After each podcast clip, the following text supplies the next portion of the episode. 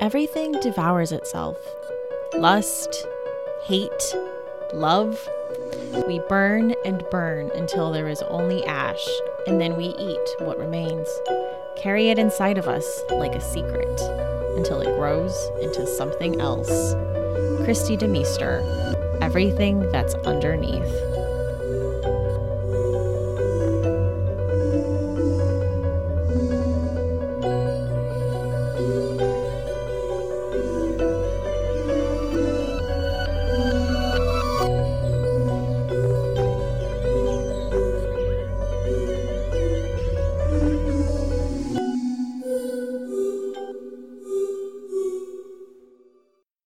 Welcome to Books in the Freezer, a podcast focusing on the deliciously disturbing world of horror fiction. I'm one of your hosts, Stephanie. And I'm your other host, Rachel. Today we are so excited to bring you all a bonus episode with a very special guest.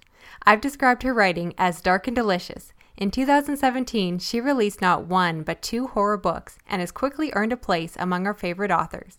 So let's begin our conversation with Kristi DeMeester, author of Beneath and Everything That's Underneath, on this episode of Books in the Freezer.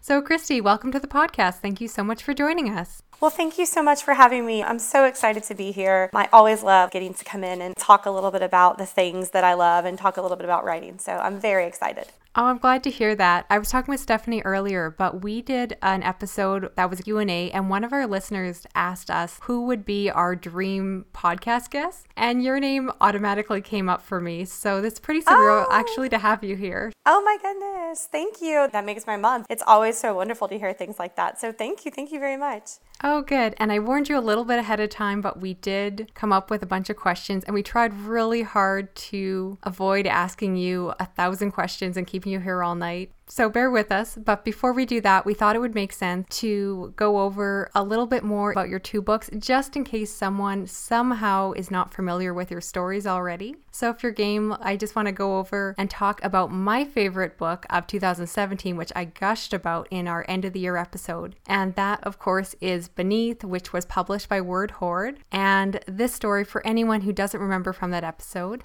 is a novel about a reporter named Cora who is assigned to cover a story about an evangelical snake handling church. At first, she is reluctant to go to the church because as a child she was sexually abused by a pastor, and since then has turned away from organized religion. Yet she begrudgingly accepts the assignment and begins the investigation into the secrets lurking in the community. The story is also told from the perspective of a young girl who is just about to undergo her first snake handling experience and a pastor struggling with his own personal desire. This is a book that I connected with so much because I remember reading it and thinking thinking, how is this author in my head? Well, that makes me so happy to hear because it was a unique writing experience in that it felt very insular as I was writing it, and that it was so unique to ways that I grew up. And in my mind, you think to yourself, no one's going to connect to this. No one else is going to think that this is interesting. So it's always such a good thing to hear that somebody does feel connected to it because it felt so within my own head and so within my own world. So it's always nice to be able to know that someone, like you said, connected with it. So thank you. Thank you very much. Oh, that's so great. And I think it's just really interesting because obviously I come from a really different background than you. I love your accent, honestly. To me, it's so cute. Oh. and I come from like this Canadian, completely different background, but it's funny how some of the threads in the story can just really hit home. Thank you for the comment on the accent. It's the funniest thing because I feel that I've worked very hard to prune the hillbilly and the backwoods out of my voice, but I know that it's still there, especially with certain words. And if I'm not careful, especially if I've had like, you know, four or five too many glasses of wine, it will automatically start to sneak in. And so, if you know, I can't help it, certain words like oil, you know, I'll say oil and vinegar, and I'm like, ah. so, yes, I do appreciate that, especially if you're coming from a, a, very different background, because, like I said, not everyone gets to deal with the Appalachian snake handling community. Yeah, I don't think it's ever been very popular in Canada. So, it's not exactly that aspect, but just the underlying, the themes dealing with like female sexuality and motherhood. And oh, there's so many layers to your story that even if I've I've never stepped inside a snake handling church. I connected with the story so much. Well, thank you. Yes, those were big things that were important to me as I was writing them and were, again, mirroring a lot of the things that I was personally going through and a lot of the fears and struggles that I was dealing with when it comes to motherhood, either when you're dealing with someone who is your mother and then also being a mother. And so a lot of those things just naturally seeped their way into beneath as I was writing that story. And I knew that I wanted to present motherhood and female sexuality in a way that was honest because I think so frequently we not only tend to tiptoe around female sexuality, and I think that that's gotten significantly better, in, you know, in the past 20 years, but motherhood is something that people I think still want to play very safe and view motherhood as this very beautiful, transcendent experience, and that's not always the case. And so I wanted to be as honest as possible as I was telling this story. And so it became important that those threads come together. Oh, I definitely think that came through in the story. Oh, thank you. I should probably stop dominating the conversation. So, Stephanie, you're here too. Do you want to talk a little bit about her short story collection? Because I know we both read that. Yes, and I absolutely loved it. And that was everything that's underneath. So, that was a collection of 18 short stories and i couldn't think of a better way to describe it than how you described it at the beginning as like dark and delicious. That was absolutely the case. So it dealt with a lot of themes a lot of relationships like motherhood feminism and of course like you were talking about female sexuality. And when i was reading the stories i thought they were very dreamlike and literary. Like when I was just a few sentences into the story, it's one of those feelings where I'm like, oh, this is where I am now. And you just totally went into the story. I saw a few times that it was classified as weird fiction, which was really interesting. So, yes, I absolutely loved it. Well, thank you very much. And yes, a weird fiction is a label that is interesting. I feel like I kind of almost stumbled into it and didn't realize that that was necessarily what I was writing you know, I don't shy away from horror as a label. I think a lot of people, they hear horror and they immediately have these stereotypes in their mind of what horror is supposed to be. Mm-hmm. And they want to call their writing anything but that. But the weird label was not something that I had originally intended. But I think, like you said, the dreamlike and the quality and the ambiguity, that's started to shift, I think, the labeling a little bit more into the areas of the weird because of the ambiguity and because of things not being quite so clear, which I know a lot of people don't care for when things are a little unexplained or just end. And I think that that's probably what makes it weird, the with a capital W. But I love that. I love that ambiguity and just playing with all these elements, and you do it so well. Thank you. I appreciate that. So, I don't know how you find your time, but on top of publishing two different books in 2017, we should also mention that you also publish numerous short stories and were included in an anthology that I loved last year called Tales from a Talking Board, which was edited by Ross E. Lockhart. And your short story, Yes, No, Goodbye, is the first story in the collection and one of my personal favorites in it. It's this beautiful story about two young women who, of course, decide to play with a Ouija board. I just always want to recommend that one to anyone looking for a piece of diverse horror, which you don't see often enough. But I actually don't know for Stephanie, what was the first short story that you read by DeMeester? well, the first one I listened to actually was on the Pseudopod podcast, and it was The Room in the Other House, which is episode 568, if anyone is interested. I loved that one. It's also been published in a lot of other publications and earned a coveted spot in volume nine of the Best Horror of the Year, which is edited by Ellen Datlow. But I listened to it and I was like, I don't know what this is, but I love it. I need to find out who this is and read more of her stuff. Oh, I have a soft spot for that story. That story was 100% inspired by a dream that I had and I could not shake it no matter what I did. And I promise I won't actually spoil the story for anyone. But the dream itself, I was with my husband. We were driving along these kind of winding back country roads and we passed an abandoned, dilapidated house. And I looked because I always like to look into old houses just to see what's inside of them. And I looked inside and there was a child standing in the house in front of a raging fire. And I told my husband to pull over. He did. And as soon as I ran into the house, because I assumed this child was unattended, and he was, he fell into the fire, and I went into full panic. And I was trying to snuff out the flames, and I found like an old curtain, and I threw it over him.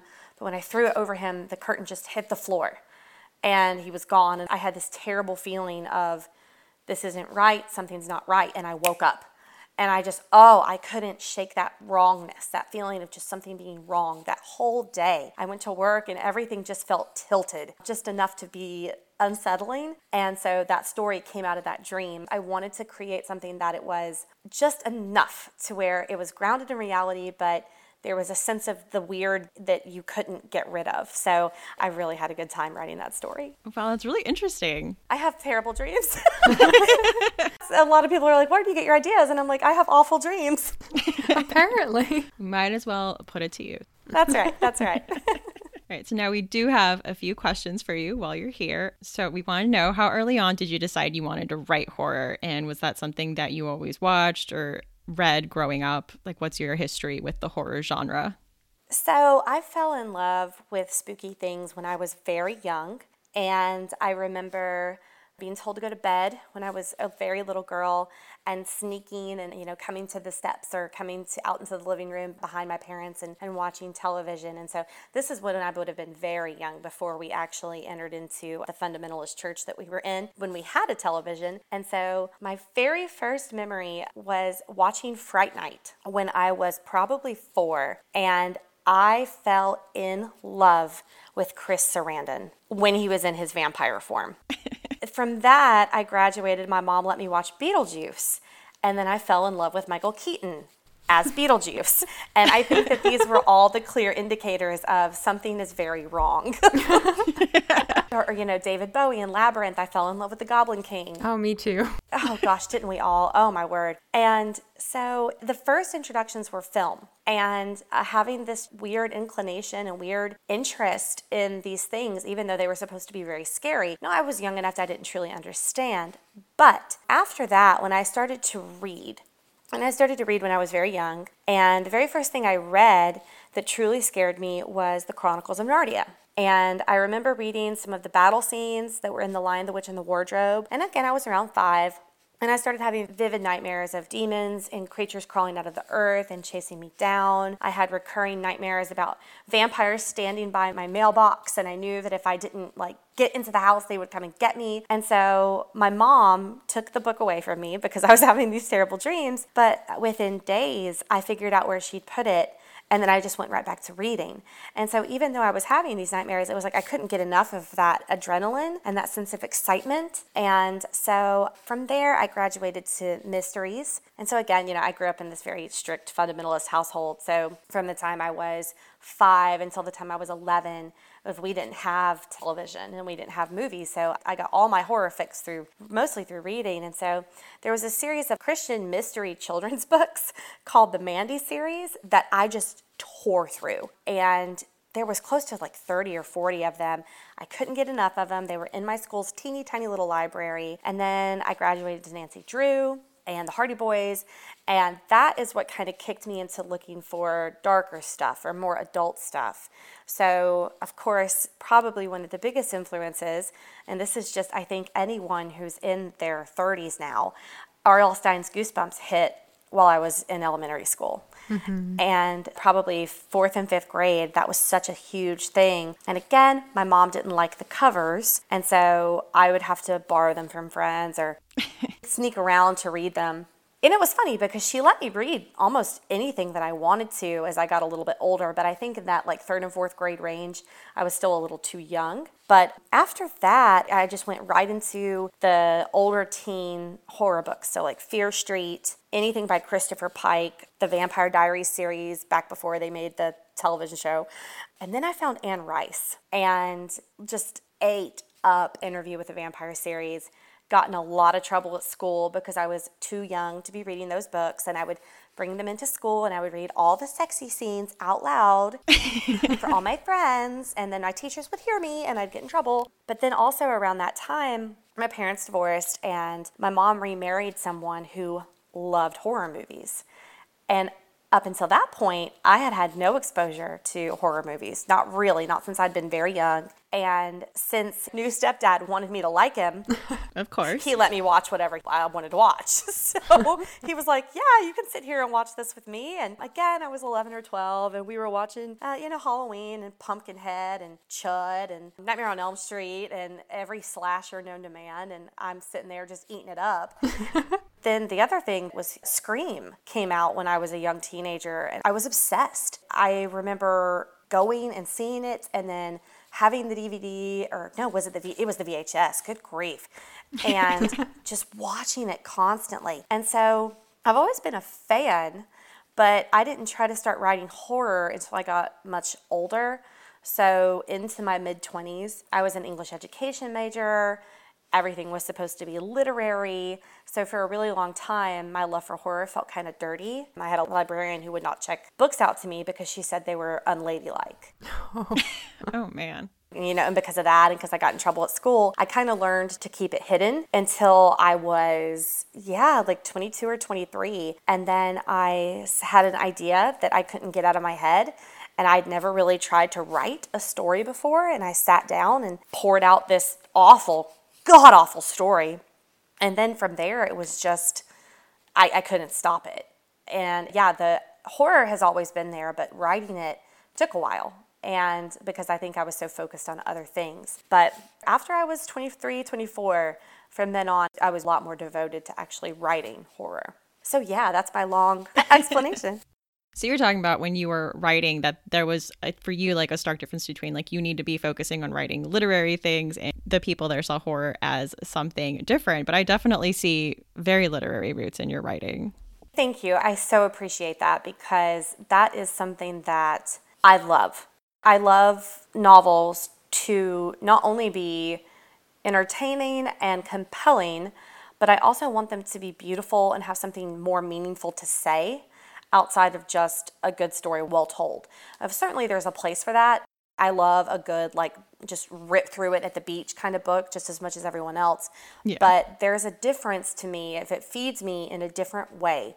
When I get a book that is not only entertaining, but it's also beautiful. And there's passages in it that are beautifully written. And that was something that I really wanted my own writing to have. And I wanted to emulate some of the idols and some of the literary idols that I had, even though I was writing about darker things. Well, I think you're definitely successful in that. Thank you. so, do you have a personal favorite horror subgenre, or like when you're consuming horror, do you have like something you gravitate towards? Oh, yes. Even though I have roots in blood and guts, I really prefer the quiet, atmospheric horror. And I loved slashers growing up and when I was younger, but I got really weary of the formula of the slasher. And so I started looking for books and films that were more unsettling than based in just gross out.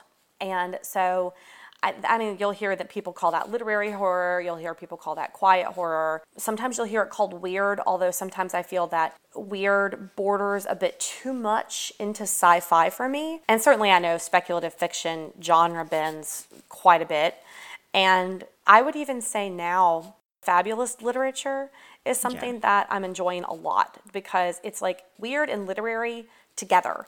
And that gets me every time. Like I said, the beauty in the writing and the beauty in the prose will grab me faster than any kind of like fast paced story. So, do you have any favorites in the fabulist genre? Oh my goodness. My absolute favorite right now is Helen Oyeyemi. I cannot get enough of her writing. And it's so strange and unusual and lovely, but at the same time, it's got this starkness to it where the sentences themselves can be very ornate and then they can just be very plain and simple. And there's something about just her ideas, it just blows me away. So I think I have a list of favorite authors down here somewhere, but she's right there at the top for me right now. Kelly Link is the same way for me. I've seen her on some fabulist lists. I know the Weird also tries to claim her. I think Fantasy also tries to claim her, but she's just doing her own thing. And Karen Russell. Uh, I love Swamplandia. yes, yes, love Swamplandia. And so, yes, in terms of, I think, fabulist writers, Aimee Bender. Oh, yeah. Also, just doing some beautiful work. So, yeah, the ladies are killing it when it comes to the fabulist movement. They really are. So, with your reading, what would make you put a book in the freezer? Ah, okay. So, what gets under my skin and makes me have to sometimes put the book down and shiver a little bit and then pick it back up?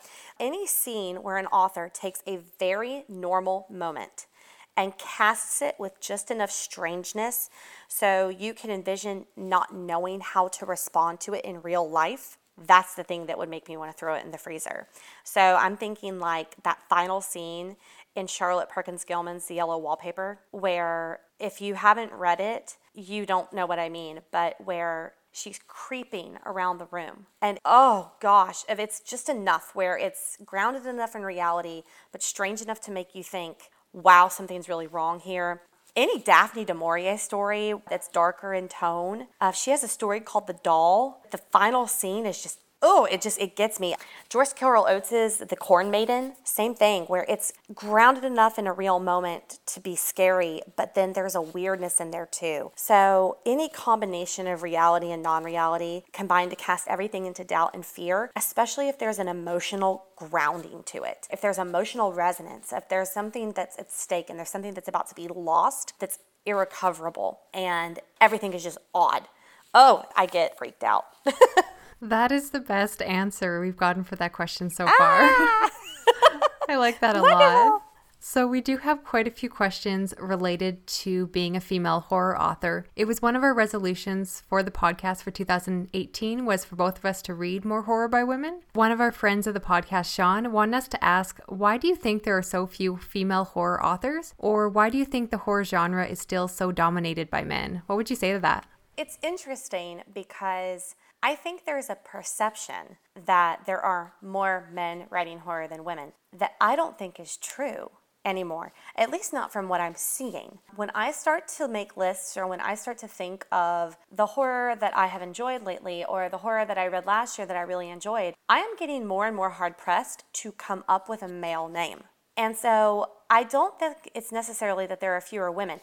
I do think that the stigma once upon a time was that, again, I go back to that awful term of unladylike or it's not refined, it's not sophisticated. Women shouldn't be thinking of things like this. You should be these delicate flowers that live in the house and take care of babies. But I think that mentality has shifted a lot over the past 30 years. And so there are a ton of women writing horror now. So I don't think it's a problem in numbers. I think it's a problem in awareness because I think that frequently these women who are doing this incredible, incredible work, they're just not being spoken about as frequently as male counterparts. Now, that's not to say that there aren't talented male writers, there are. I'm very, very good friends with probably one of the greatest writers that I've seen is Michael Wehunt. Sweet God, that man can write. But the awareness and the talking, the conversations that are being had, don't always circle back to women and I think that's just a force of habit for a lot of people. And so I think that there are lots of women, maybe just as many now, writing horror. It's just they're not getting the same kind of attention that male writers are getting. And so that's why I, am pushing people to read. And I'm like, you know, read more widely, read more diversely, but don't just read them, talk about it advertise it. If you enjoyed the book, go drop a review on Goodreads. Say something on your social media pages. Share it with friends that you know would be like minded so that that way, what seems to be limited, people are aware that it's not. So, along a similar line, friend of the podcast, Emily, or Book Happy on Instagram, wanted us to ask you what are some of your favorite female horror authors?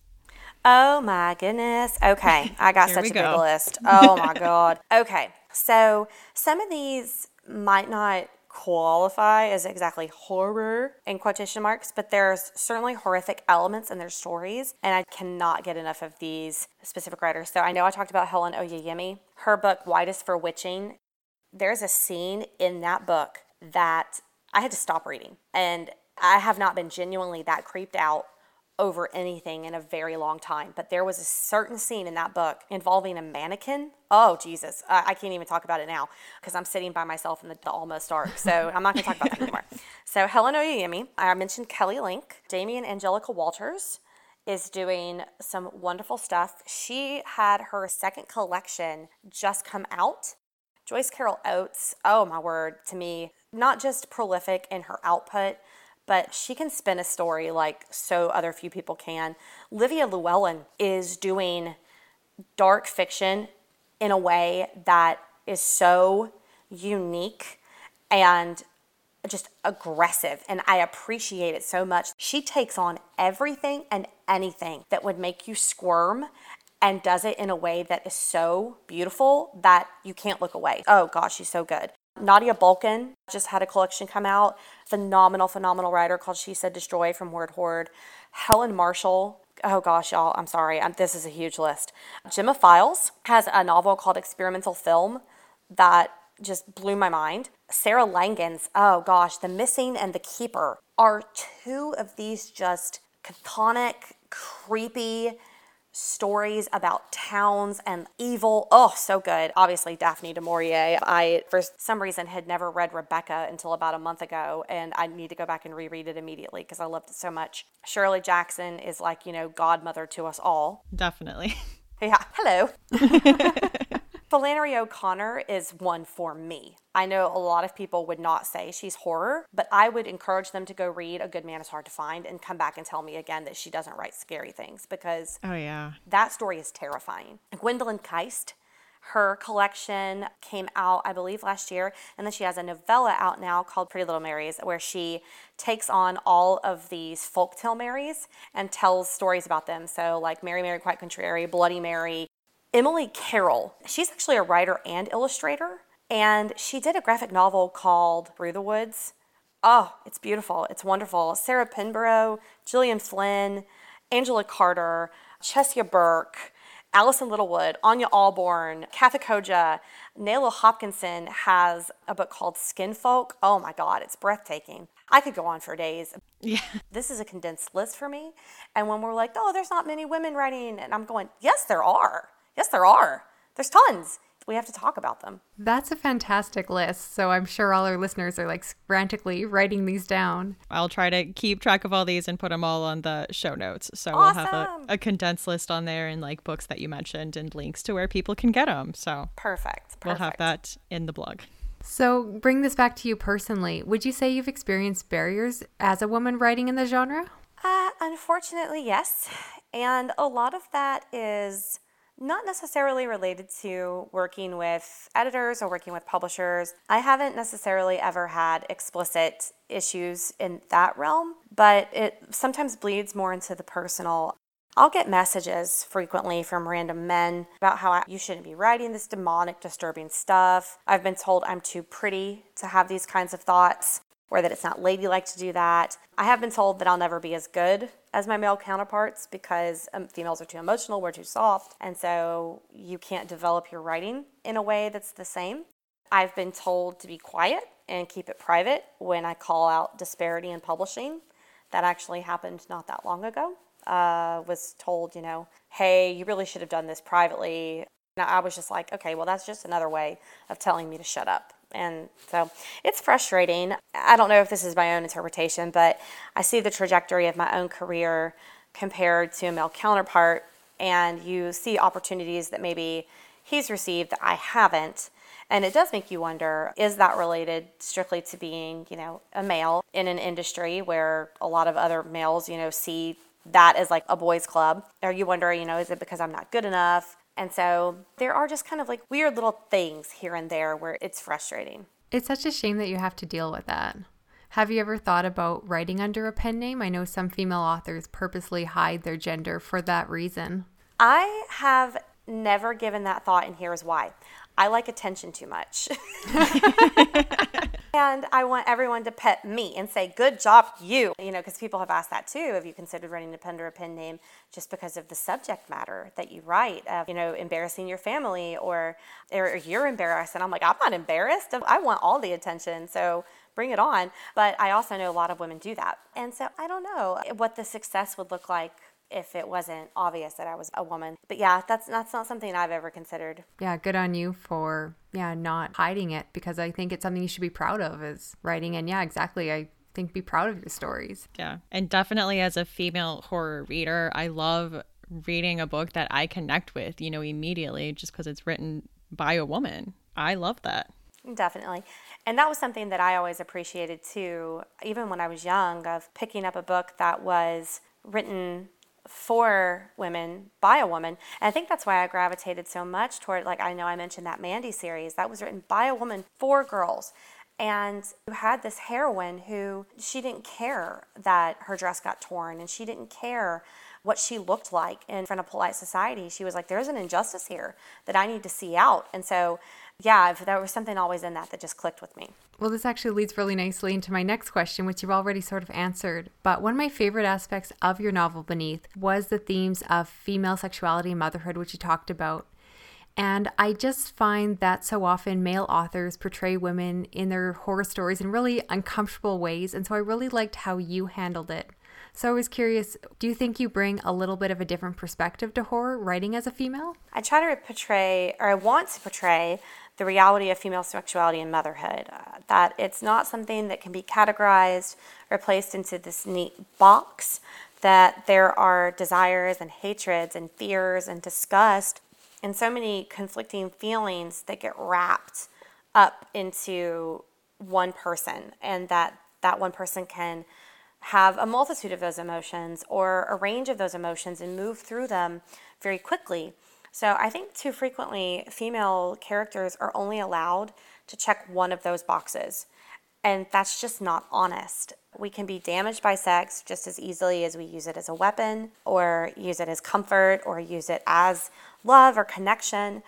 Motherhood can be toxic and predatory as much as it can bring joy and contentment. And I think for too long, there's been this softness around these kinds of things, but they're way more complicated than that. And so it's like, you know, we're not either angels or whores and mm-hmm. we're not either loving mothers or addicts. There's layers, and those layers are worth exploring. And that was something that I know in my own writing I shied away from for a long time of not being honest about the characters that I was developing because I was ashamed of myself.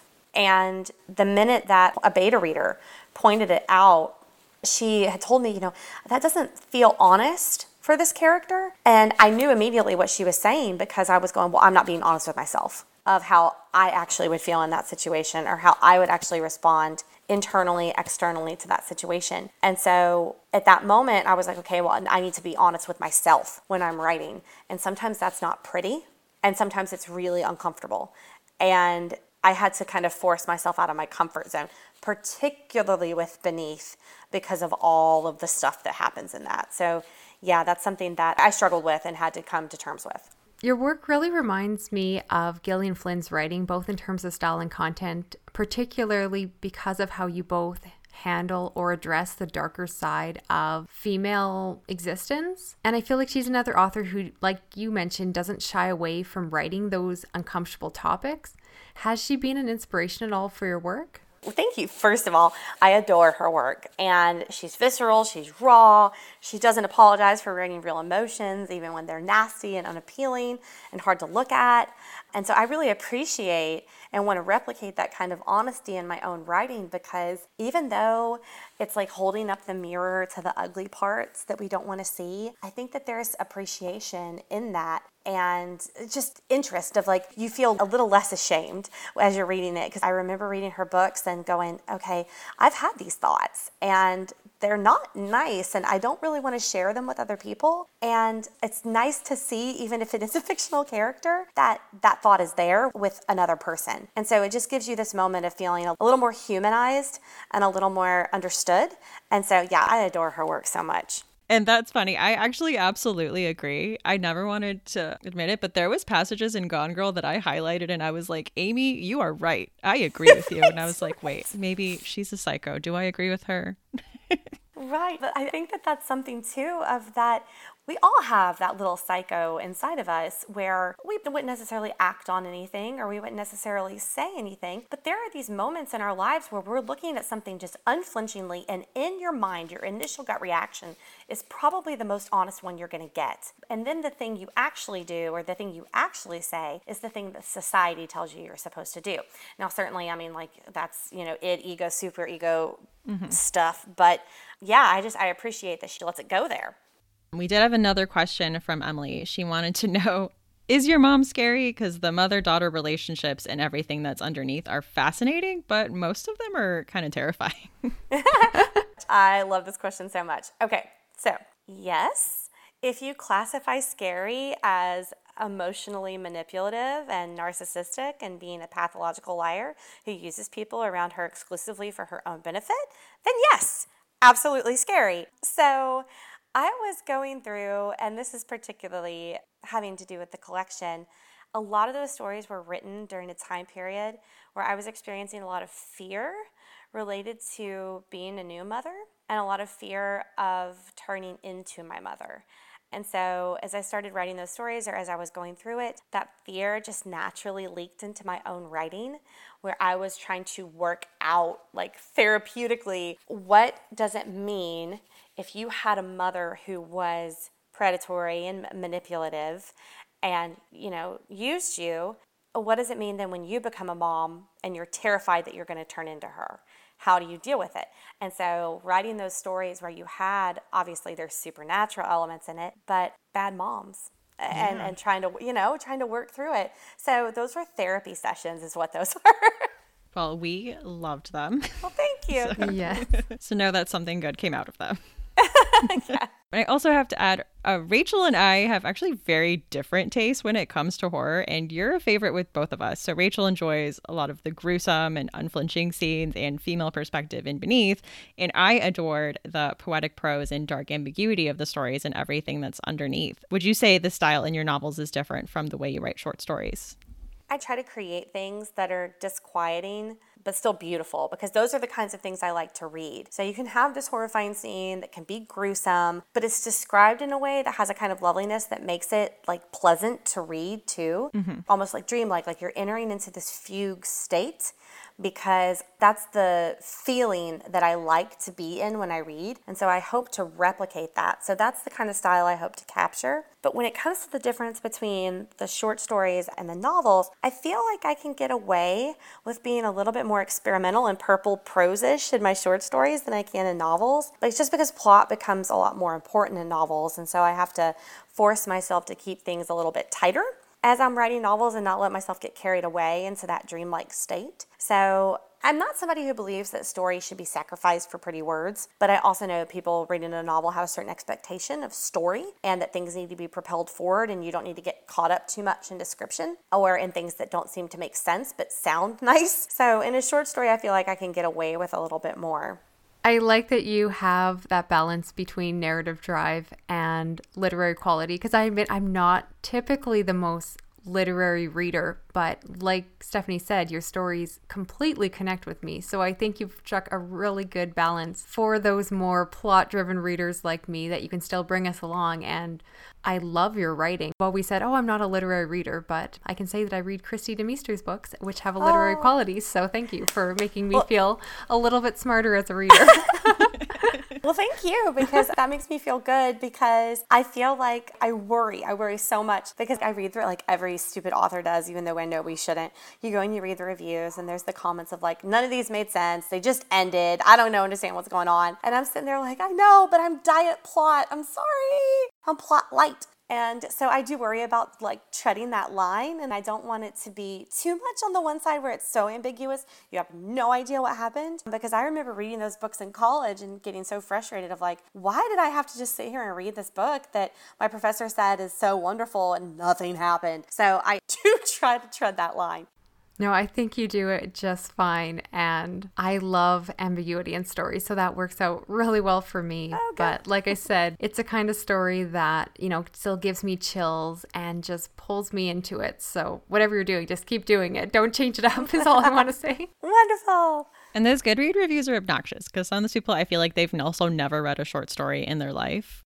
Yeah, I try to take all of it with a grain of salt because I see reviews where it's like, oh, short stories aren't really my cup of tea, so I gave this one star. And I'm like, well, then why are you getting on here and putting a star on here anyway if you don't even like short stories? Like, yeah. Come on now.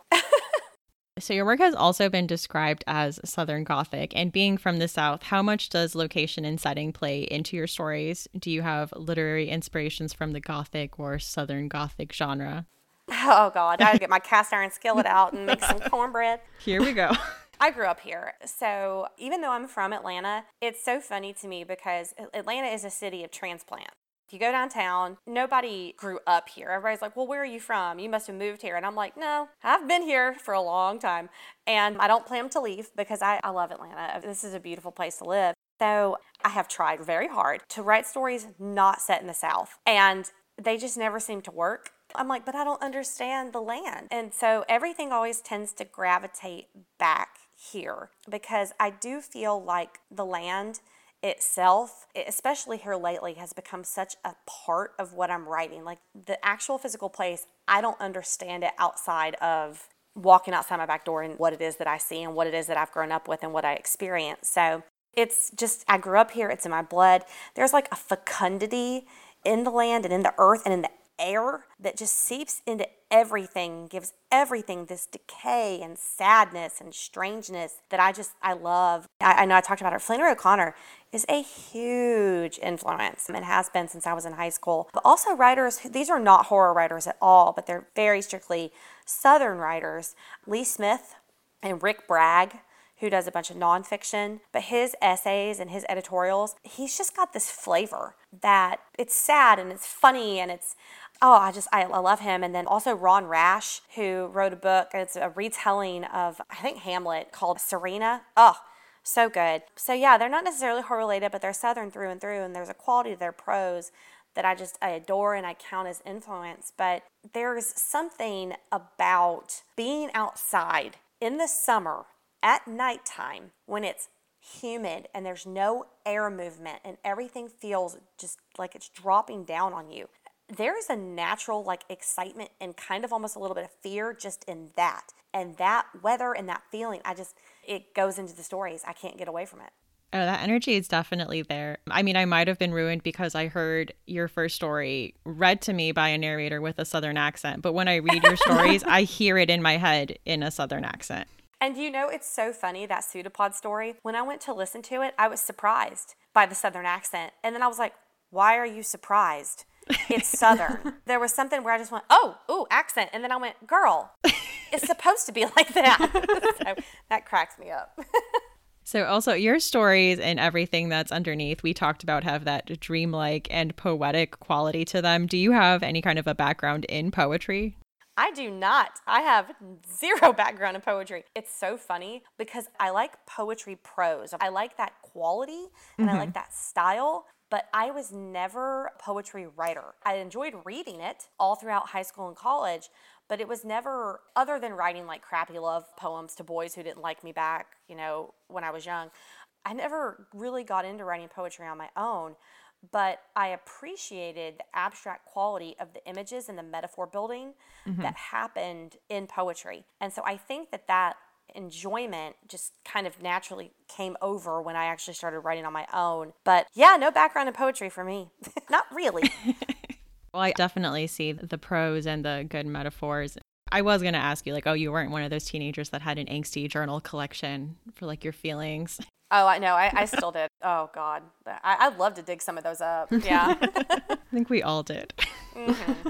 So we've talked about it before. You had some stories published in weird horror collections. How did you feel about being classified that way? And I know you've mentioned in other interviews that you didn't grow up reading Lovecraft, which I know is a big influence in the weird horror genre for like cosmic. And Rachel and I don't really have a background in Lovecraft either, but we really enjoy your stuff. Well, thank you. I mean, I'm fine with it if that's what someone wants to call it. I certainly see how it fits mm-hmm. because like I love the ambiguity, I love the unknown, and those are huge components in weird fiction and since I play with it a lot in my own writing, I think it just kind of slid into that genre even though I didn't necessarily have an awareness that it would. But yeah, I definitely did not have that background in the classic weird that a lot of people had. I didn't read Lovecraft until gosh, 3 years ago and even then, I read it and I was like, eh, this is all right. I guess this is fine.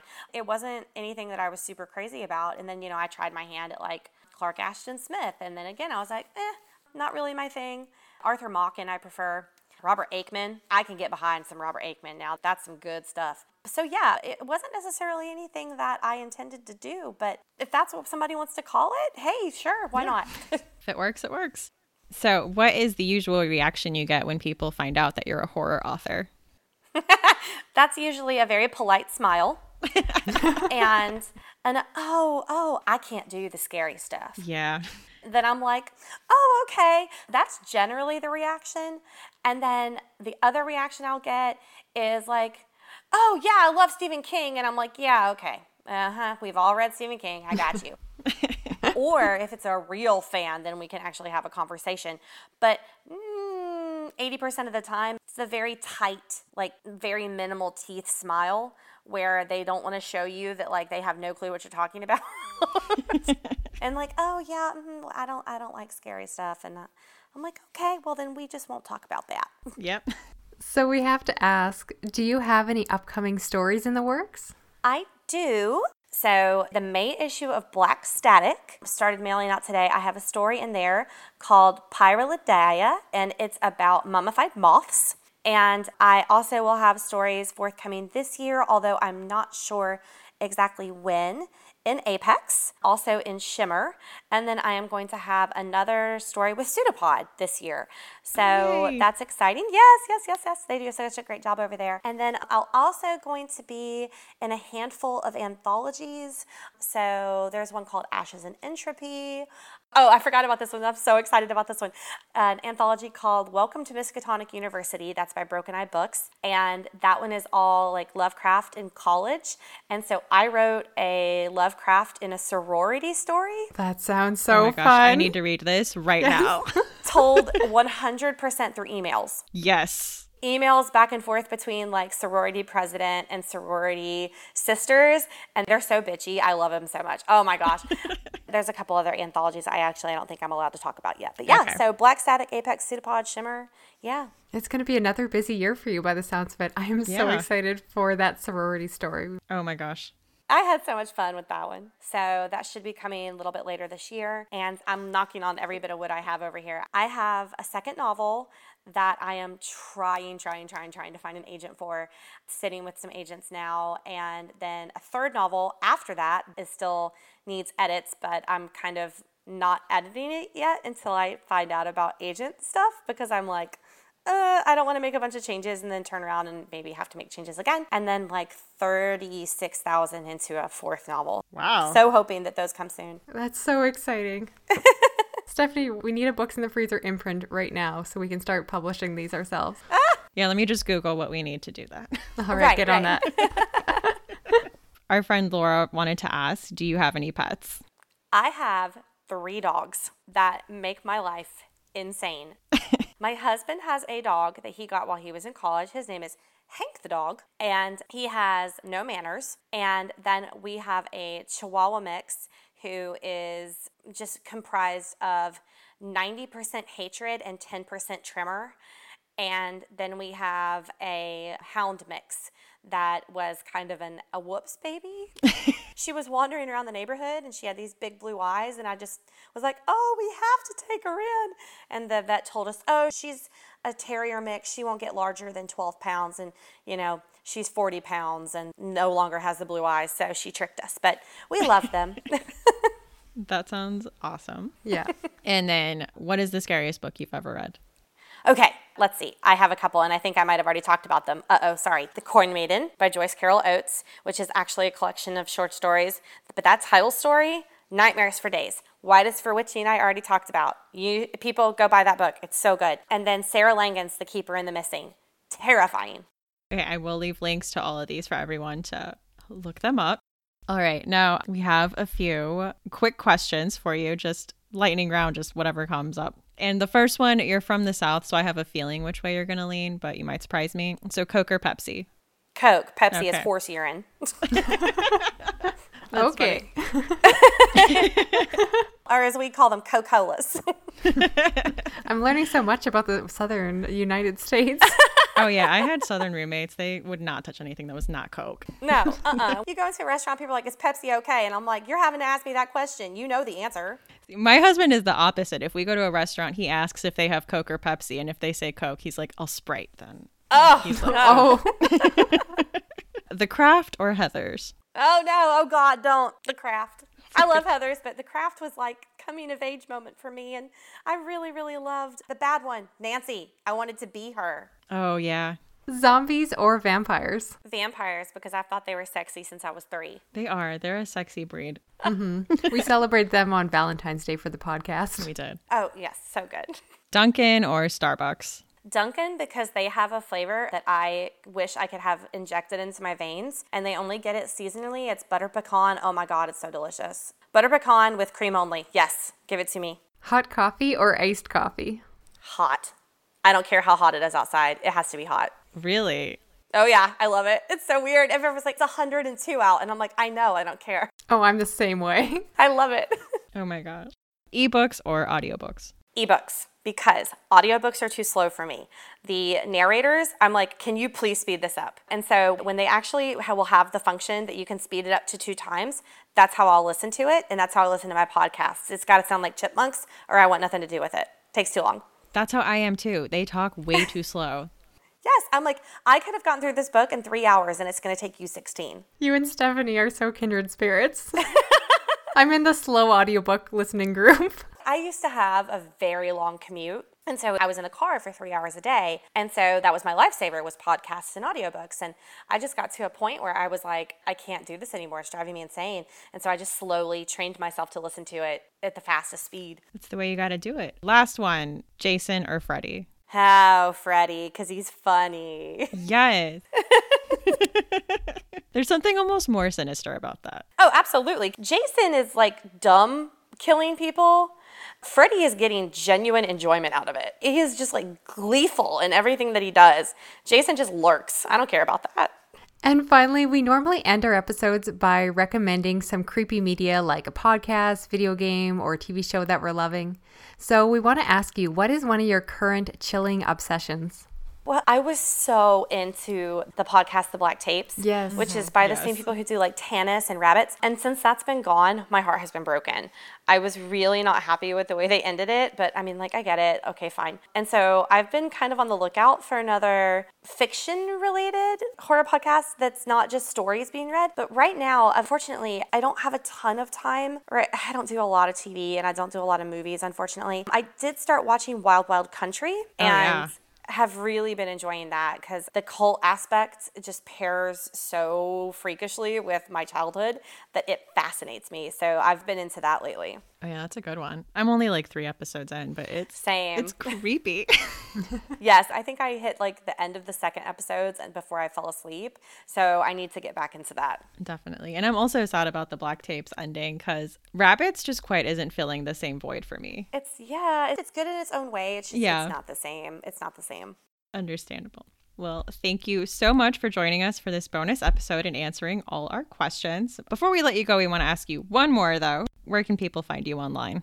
Absolutely. You can find me on my website. That's www.kristidemeester.com. And I'll spell it because it's weird. It's K R I S T I D E M E E S T E R dot com. I have links to all my books, all my stories, information about things that are forthcoming. Social media, the best place to find me is going to be on Twitter, and that's KM DeMeester. I am usually pretty good about staying on top of that. My Facebook friend requests I ignore because I have had some weirdness happen in the past. So it's best to go through Twitter. And for any listeners who haven't yet checked out your work, we really encourage them to do so. We're going to have information about the books we talked about in the show notes, including information about both your debut novel, Beneath, and your short story collection, everything that's underneath. But thank you so much again for joining us. This has been so much fun. I can't remember the last time we giggled this much on the podcast. Yay! I'm so glad. Thank you so much. I had such a great time and I really appreciate you guys having me. Books in the Freezer is a bi weekly podcast. We post episodes every other Tuesday. You can find us on Twitter at Books Freezer Pod or on Instagram at Books in the Freezer. You can send us an email at booksinthefreezer at gmail.com. Show notes for this episode and all previous episodes will be at booksinthefreezer.wordpress.com. A special thank you to our Patreon supporters. This wouldn't happen without you. I am Stephanie. You can find me on Twitter and Instagram at lady underscore Gagnon. That's L A D Y underscore G A G N O N or on YouTube at That's What She Read. And I'm Rachel. You can find me on Twitter at shades underscore orange or on YouTube and Instagram at the shades of orange. So join us next time for Books in the Freezer.